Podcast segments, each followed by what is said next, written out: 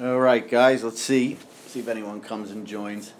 But we're gonna talk, we're gonna discuss um, U.S. Treasuries market and blockchain. So I've been reading more and more about this stuff, and they call it real world assets, obviously. Um, and as the years go by, more and more real world assets are going on chain.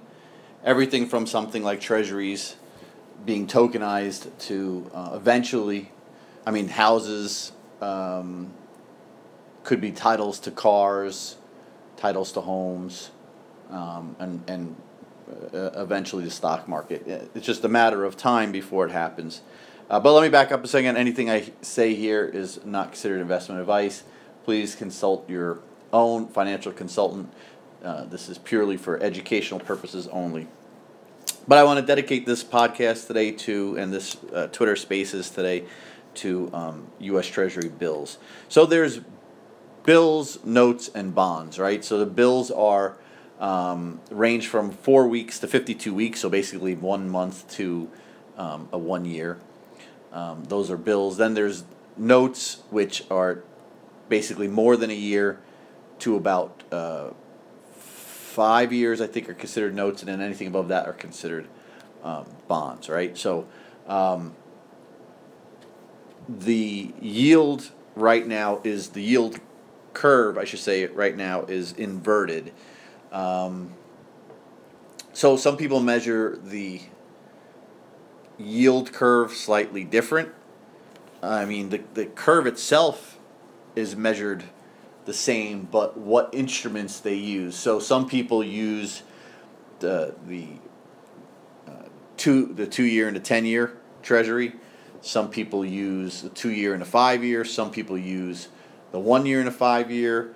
Um, some people will even use will even use like a six month and a two year treasury. Um, and when you normally the longer dated treasury, the higher the interest rate. Obviously, right? You're tying your money up for a longer period of time, so you get compensated more. But the yield curve today is inverted and has been inverted for uh, about a year now. Um, and I'll, I'll explain to you what happens like when the when when the yield curve gets inverted. So you have money coming in. They the big time investors they want to or not that they want to but they put money towards shorter dated securities. So one month two month three month four month six month one year um, two year for a matter of fact they put it into those that paper because they know interest rates are rising because the economy has heated up and when they know the federal reserve is raising rates. But in the longer term they think that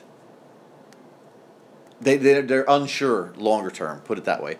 So they're more sure of the short term than the long term. So they're willing to, to lock their money up shorter because they don't know you know why lock it up for 10 years today or even five years for that matter today when you don't know what the future holds? I mean you're never going to know what the future holds right? But is more than this this is like a the environment we're in is um, more volatile as far as what the Fed's going to do and what the economy and how the economy is going to react to whatever the Fed does, rather than what it what what it's been since the financial crisis two thousand and eight, when the Fed started doing their quantitative easing and, and drastically dropping interest rates basically to zero or zero bound. And the whole world knew what the Fed was doing. They were transparent as could be what everything they said they were going to do, they were going to do, and they kept rates extremely low. So the yield curve was not inverted, right? The shorter term paper yielded far less than the longer term paper, and even the longer term paper, like a ten year, was was yielding about one and a quarter to one and a half percent. So the one the, the one month was basically zero. Um, but when all that money printing they've been doing since 2008, and then when COVID hit, they they the, the money printer went into high gear. Um, they disinflation came. You cannot you cannot create all that money and all that liquidity in the economy without creating inflation. Whether or not the Fed saw this coming, I don't know, but it came and it's here. So for the past year or so, the Fed has to fight the inflation, so they've been raising rates drastically. Matter of fact, it's the most drastic they've ever raised them in a in a one year period.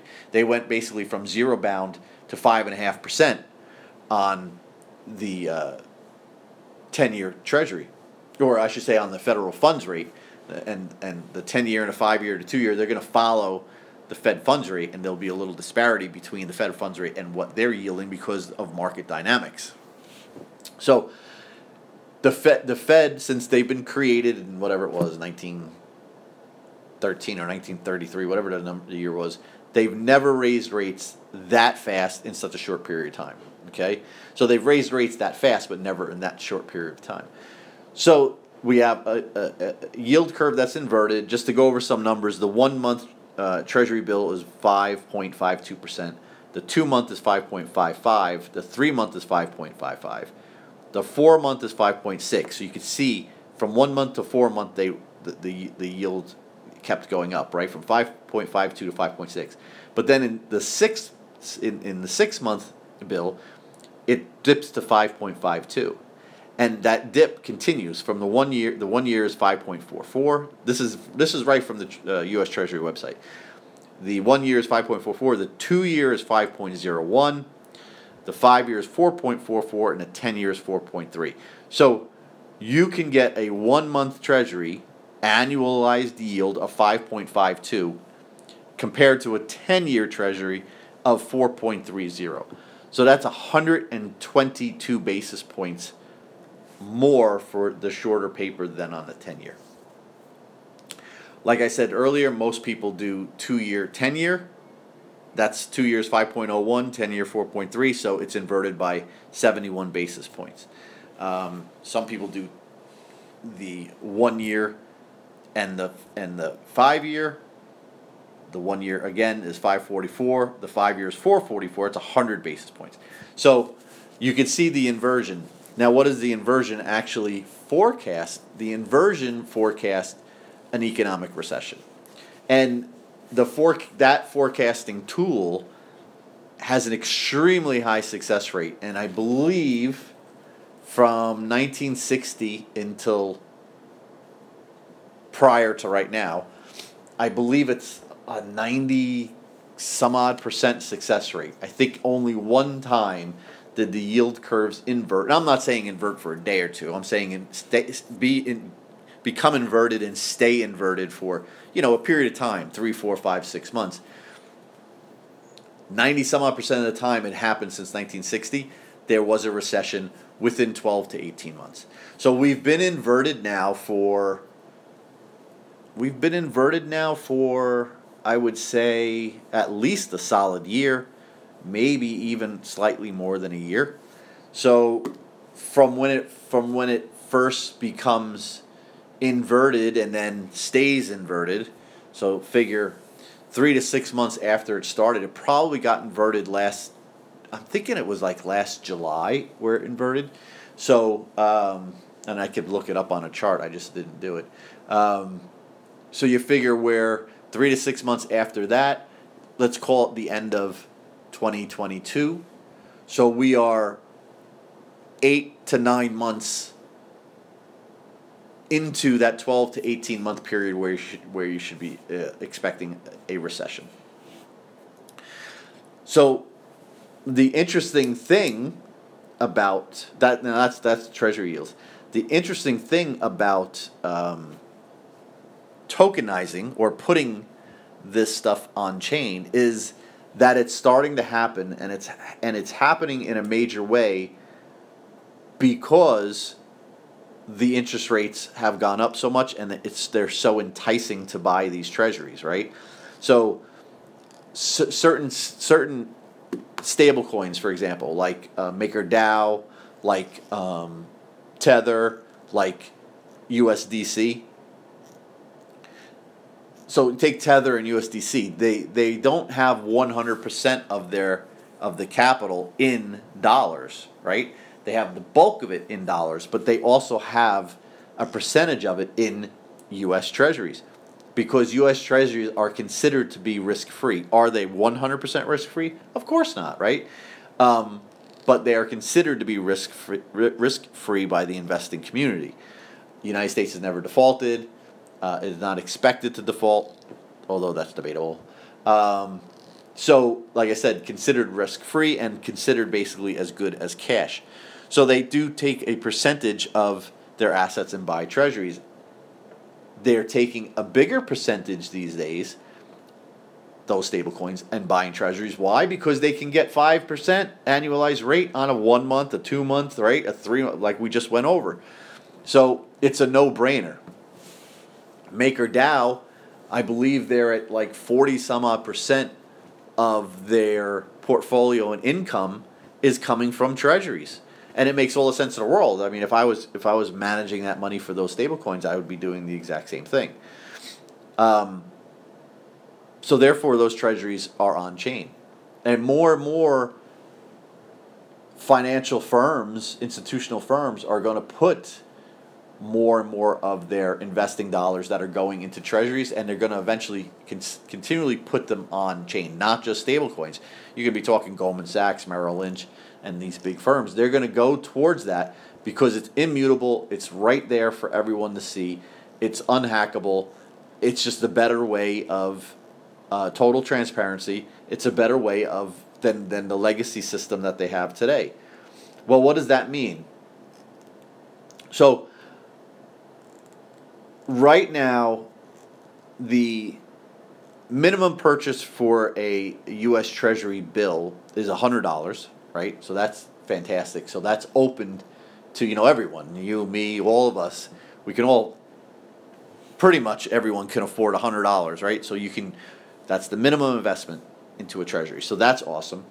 Um, and as of the end of July, there was one point four eight four trillion, just shy of one point five trillion dollars issued in treasury bills in the month of July alone.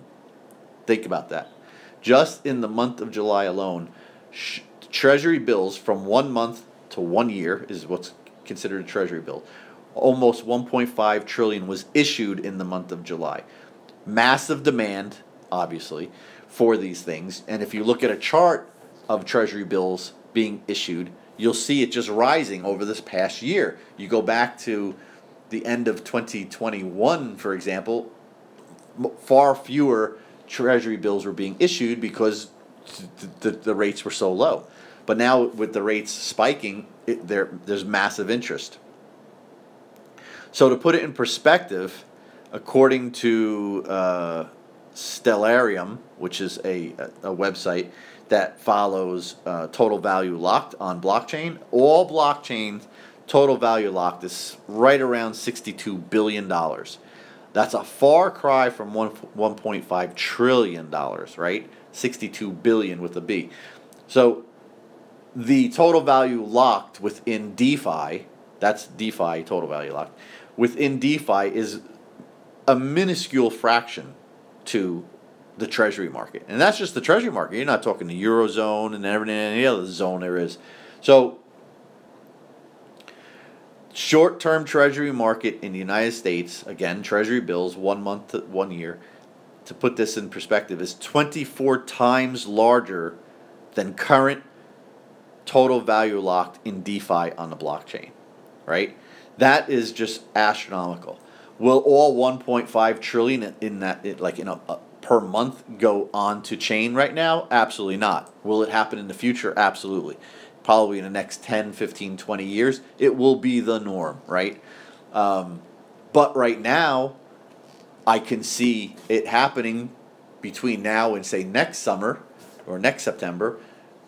A bigger percentage, as long as the as long as interest rates stay relatively high like this, you'll see a bigger percentage of that 1.5 trillion every month go towards and be tokenized on chain by dis- different institutions out there and more and more is going to come more and more to the mainstream. J.P. Morgan, they're already doing it. They're just doing it in smaller, you know, doing it in small uh, percentages.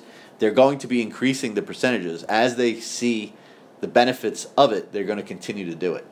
And who's going to be the big winner? Obviously, it's going to be Ethereum. Ethereum is the largest. It's the big dog right now. They got twenty some odd twenty some odd billion dollars on their total value lock. They're literally almost half of total value locked in all of crypto, right? Um, it's gonna go to it's gonna go um, it's gonna go to Ethereum. Um, Binance is relatively big today these days. Nowhere near Ethereum, but if God forbid that guy CZ and Binance is in trouble, that you that's that capital will move very quickly off of there, you know, off the Binance blockchain. Um, Solana is still relatively small in the game. Tron's actually pretty big, but I expect Solana is going to increase. The more their blockchain stays stable, the more capital they're going to attract for sure. Tron is attractive, but again, they're you know the, the U.S. government uh, is looking into Justin Sun, so there's a you know there's a possible um, I don't want to call it danger, but a possible conflict of interest there, just like with Binance. So that capital got if there is something going on with Justin Sun, uh, even if it's on a personal level, that capital will flee the Tron blockchain. So a lot of it will go back to Ethereum. I think a lot goes to Solana if their if their blockchain stays stable. Um, but the bulk again is just going to go to Ethereum. And then, as we talked about in yesterday's podcast, if Arbitrum actually does um, does pull off that stylus with the EIP 4844 and transactions become sub penny, it's going to attract even more and more and more and more, right?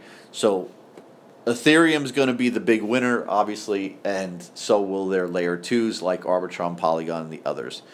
Um, and I, just as I said yesterday, the capital has been flowing. The cap, the people talk with their money. They speak with their money. Their money shows the action. So you're gonna we we don't expect it to change anytime soon. Ethereum is either the second or the most secure chain in the world. Um, debatable between the Bitcoin maxis and the Ethereum maxis. I don't really have an opinion one way or the other. I believe they're both ex- extremely secure, um, and they're both extremely decentralized, right? Um, and again, that's an argument between Bitcoin maxis and Ethereum maxis. But I believe both are, are are, just great chains. Unfortunately, you know, Bitcoin is basically a store of value, and that's its thing, right? And the developers have they took that narrative years ago and they've run with it, and now, you know, if this happens over time the way I'm expecting, and real world assets, more and more real world assets go um, on chain, and and Ethereum garners the bulk of them it's just it's a matter of time before Ethereum overtakes Bitcoin as the largest uh, crypto in the world. Uh, the writing's on the wall. Unless something drastic happens to Ethereum, the writing is on the wall. Or Bitcoin developers figure out a way to compete with Ethereum for DeFi, smart contracts, and real world assets on chain. I, I, I don't read or see anything like that happening anytime soon. Um, and the longer they can't pull it off, the more capital is going to flow to uh, Ethereum, and that, and that's it. Again, Bitcoin is a great store of value. We know it's 21 million. Will never be tw- more than 21 million. Ethereum is now becoming uh, deflationary, and we're going to do a podcast on that here sometime in the future. Um, there, once once they went the the merge and they had the proof of stake, every, every day they're doing transactions, and you could look you could look on different websites. Every day, the transactions going on in Ethereum, they burn a percentage of the transactions uh, fee on Ethereum. Therefore, they're actually every day they're burning more ETH than is being issued. So it's becoming deflationary. And the more the Ethereum blockchain is used, the more ETH is going to be getting burned, right? So it gets issued and, more is getting burned. So, and the way, if this plays out the way we're thinking with, with real world assets and more and more treasuries, that just means more and more Ethereum is going to be getting burned, right? So, um, if anything, it's going to be remaining stable. I think it's somewhere around 120 uh, million uh, Ethereum out there. Um, could it become inflationary again, where they're burning less than they're issuing, of course, anything could happen. But if what they've been doing now for the past year or so, if that trend continues and we see these the real world assets picking up and activity picking up, and if, if there's a bull market, again, which I'm sure there will be, there'll be even more activity. Uh, and then if Arbitrum comes through and the fees are that low, it's going to be a home run, and it may even dip below 120 million ETH out there. So it's completely def- deflationary. So we'll talk about that sometime uh, in the future. But the writing's on the wall for Ethereum to become the largest crypto by market cap. It's, in my opinion, it's their ball to fumble, right? Ethereum. Um, I know that they're not now, and Bitcoin is. Um, but Bitcoin, they their developers have seemed to kind of fumble the ball, right? They're they're stuck on this narrative that we are a store of value because there's never more than 21 million, and that's great, and assets will flow to it because of that narrative, right? And because their technology is set that way. But in the financial field, people just don't want store of value, right? People want store of value plus earn a return on their capital. And what do you think Ethereum has built? They built a store of value where you can return, you can you can create a return on your capital by these different DeFi protocols and and staking with Ethereum. So now you got your you got your hedge against inflation, right? You you you've got your store value plus you're earning four, five, six, seven percent a year, whatever the number is. Where on Bitcoin, it's stuck. It's purely, it's purely price go up. If Bitcoin's price does not go up, you're not earning anything. If Ethereum's price doesn't go up, you're still earning.